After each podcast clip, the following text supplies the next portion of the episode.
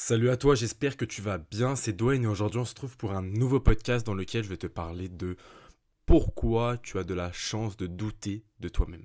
Finalement, pourquoi les êtres humains ont de la chance de douter de leurs actions, de leur personne, etc. C'est très très simple. Donc déjà dans... Enfin, est-ce que c'est si simple que ça? Je ne pense pas. C'est assez philosophique, mais en même temps, c'est quelque chose qui est intéressant. Je ne vais pas rentrer dans quelque chose qui est très philosophique.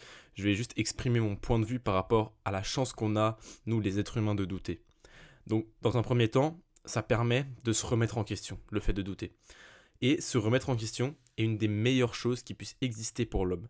Il permet de savoir ce que l'on veut faire réellement, ce qui nous passionne davantage et pouvoir s'améliorer. Se remettre en question, c'est aussi confronter ses valeurs avec ses actions. Savoir si ce que l'on fait au quotidien est aligné avec nos valeurs et cela est super important. En fait, se remettre en question, ça nous permet d'avoir une troisième vision de nous. Enfin, comme si une troisième personne nous regardait et euh, nous permettre par la suite de s'améliorer. Se remettre en question, c'est remettre en cause ce que l'on a fait, ou ce que l'on fait et savoir si cela est bien ou mal.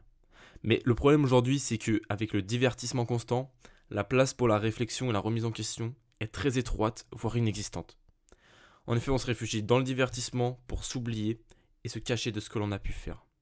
C'est pour cela qu'il devient difficile de se remettre en question, même si cela reste quelque chose de très important et honorifique pour l'espèce humaine. Deuxième chose, possibilité de savoir qui l'on est et possibilité de savoir ce que l'on veut. Ça, c'est ce que nous permet euh, le doute. Possibilité de savoir qui l'on est et possibilité de savoir ce que l'on veut. Douter de, douter de soi-même, savoir la chance de savoir ce que l'on veut être ou de ce que tu veux faire. Quand tu doutes, tu te demandes si ce que tu vas faire est quelque chose de bien pour toi ou non, ou pour la personne. Lorsque tu doutes d'une action ou d'une habitude, comme par exemple sortir tous les week-ends, tous les samedis soirs, tu remets en question l'impact de cette action sur ta personne et tu vas douter sur si elle te fait du bien ou du mal. C'est en gros une remise en question. Et concrètement, douter sur l'habitude par exemple d'aller en boîte tous les samedis soirs te permet de savoir si cela est quelque chose de positif pour toi, car tu es fêtard, mais te permet aussi de te rendre compte que tu n'aimes peut-être pas cela, car tu es quelqu'un de plus casanier. En gros, le doute te permet de juger une action, voir si elle est positive ou négative pour toi. Si tu me suis toujours, c'est top. Mais réécoute ce podcast si tu ne comprends pas exactement ce que je veux dire. Mais normalement, c'est assez clair. En tout cas, j'espère. Douter, voilà, c'est avoir la chance de savoir ce que l'on aime, ce que l'on veut faire et de qui l'on est. Troisième chose, ce serait effrayant d'être toujours sûr de savoir ce qui va se passer.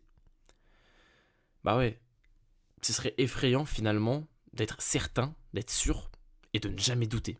Imagine tu nais et tu sais directement qui tu es, ce que tu veux, et que tu es absolument sûr de tout, tu ne doutes plus de tes actions, de ce que tu fais et de ce que tu aimes. Tu es condamné à rester identique, à ne pas t'améliorer et ne plus pouvoir te remettre en question. Personnellement, je préfère être un être humain qui doute constamment qu'être un être humain qui est sûr de absolument tout et qui au final est complètement bloqué, qui ne peut pas s'améliorer, qui ne peut finalement qui reste identique parce qu'il n'y a jamais de remise en question, il n'y a jamais de doute. Donc l'être humain, il peut jamais savoir finalement si ses actions, ce qu'il fait au quotidien, ce sont des bonnes actions. Et si la personne qu'elle est, c'est vraiment ce qu'elle a envie de faire. Parce qu'elle est sûre. C'est comme si toute sa vie était dictée et qu'elle suivait finalement les pages du livre. Voilà, c'est un peu ma philosophie de vie du doute. Pour moi, euh, ce serait quelque chose de complètement euh, horrible de ne pas être, euh, de ne pas douter finalement et d'être toujours sûr. Quatrième chose, douter pour s'améliorer. Pour moi, douter, c'est avoir la chance de t'améliorer, de faire mieux que la veille par une remise en question sur ta personne et les actions quotidiennes que tu effectues. C'est un peu ce que je reprenais dans la troisième chose, ce serait effrayant d'être toujours sûr.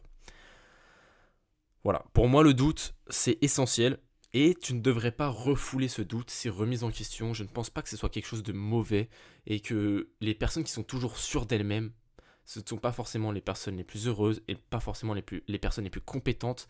Mais je vais te rassurer, tout le monde doute, personne n'est sûr à 100%.